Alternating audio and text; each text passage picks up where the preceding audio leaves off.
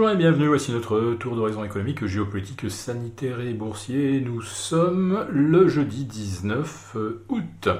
Pour comprendre comment tourne la planète finance, c'est sur la bourse au quotidien et nulle part ailleurs.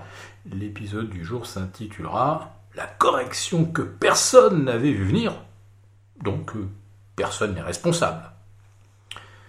Oui, euh, un décrochage euh, de plus de 350 points du CAC 40 en l'espace de trois séances, ça ne s'était plus vu depuis eh bien, fin octobre 2020.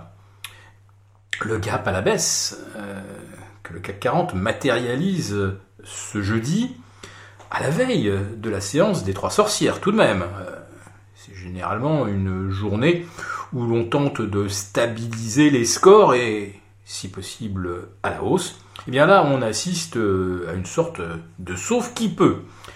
Euh, les volumes en témoignent d'ailleurs, puisqu'on est déjà à près de 3 milliards d'euros échangés après moins de 6 heures de cotation.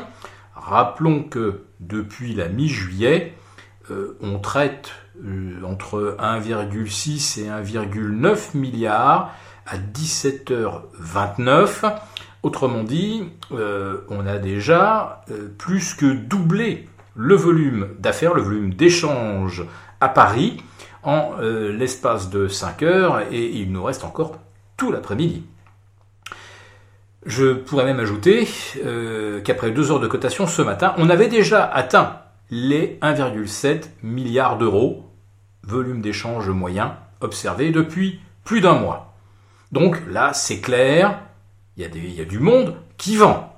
Et nous sommes en plein mois d'août, alors que les opérateurs sont encore, pour bon nombre d'entre eux, en vacances. Et là, eh bien, les commentaires sont à peu près tous unanimes. On n'a pas vu venir cette correction. Rendez-vous compte, à Wall Street, lundi, euh, on alignait, je crois, un huitième record en neuf séances pour le S&P 500, un septième record en huit ou neuf séances sur le Dow Jones, et euh, le Nasdaq était à moins de 0,5% de ses records absolus tous les voyants techniques étaient au vert. Aucun signal précurseur de retournement à la baisse. Euh, des récits, des momentum qui, euh, poursuivaient sur leur euh, lancée. Des indices US qui d'ailleurs terminaient au plus haut du jour, du mois et de l'histoire lundi soir.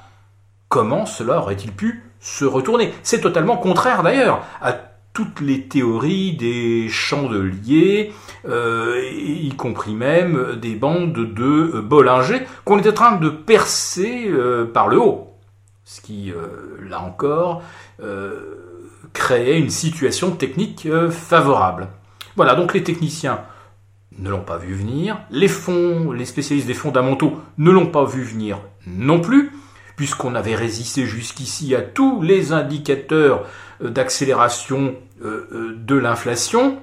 On avait résisté même à la baisse du moral des ménages américains, résisté également euh, à la baisse du PMI de Chicago, à la baisse de l'indice Empire State de la Fed de New York. Donc ce marché était absolument invulnérable.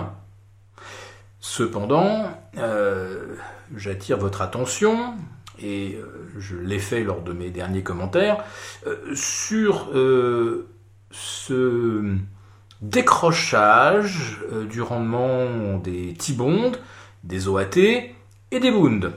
Les T-bonds américains revenus en dessous de 1,25, mais surtout des Bunds revenus à moins 0,50. Or, la dernière fois qu'on les a vus afficher un tel rendement, moins 0,50, c'est un petit peu l'équivalent d'ailleurs euh, euh, de la pénalité euh, appliquée par la BCE aux liquidités qui ne trouvent pas preneur et que les banques, que les banques commerciales sont obligées de remettre justement pour prise en pension auprès de la Banque centrale. Donc on est à moins 0,50 et la dernière fois que cela s'est produit, eh bien c'était aux alentours du 30 ou 31 janvier dernier. Et à l'époque, le CAC 40 valait 5400 points. Autrement dit, euh, presque 20% de moins, et avec des perspectives d'inflation qui depuis se sont fortement dégradées. Alors si le marché obligataire ne tient pas compte de la progression de l'inflation à des rythmes supérieurs à, à 3% euh, en Allemagne, à plus de 5% aux États-Unis, si les marchés obligataires n'en tiennent pas compte, alors qu'est-ce qui les fait refluer euh, ou qui fait refluer les rendements sur des niveaux qu'on n'a pas connus depuis la fin janvier, quand les perspectives économiques étaient évidemment beaucoup moins favorables, on était encore aux prises avec les incertitudes liées à la pandémie et aux mesures de restriction très sévères qui furent d'ailleurs prises en France, au Royaume-Uni, etc. Donc qu'est-ce que nous disent les marchés obligataires? Avec des rendements de moins 0,15 sur l'OAT, moins 0,50 sur le Bund Eh bien ils nous disent que euh, l'avenir n'est probablement pas aussi radieux et que l'on a certainement surestimé les perspectives de croissance. Ce sont des rendements, je le répète, d'économie en crise. Donc, si les indices ont réussi a euh, enchaîné 30, 40 records absolus depuis la fin janvier, euh, eh bien ça veut dire que bah, il y a quelqu'un qui se trompe. Soit ceux euh, qui payent trop cher la bourse, soit les spécialistes de l'obligataire qui ne tiennent pas compte ni de l'inflation, ni du risque attaché à certaines émissions obligataires de catégorie junk. En tout cas, on ne peut pas avoir à la fois raison sur des perspectives de croissance d'un côté, et ces, perspectives de croissance étant complètement euh, démenties euh, par ailleurs. Voilà.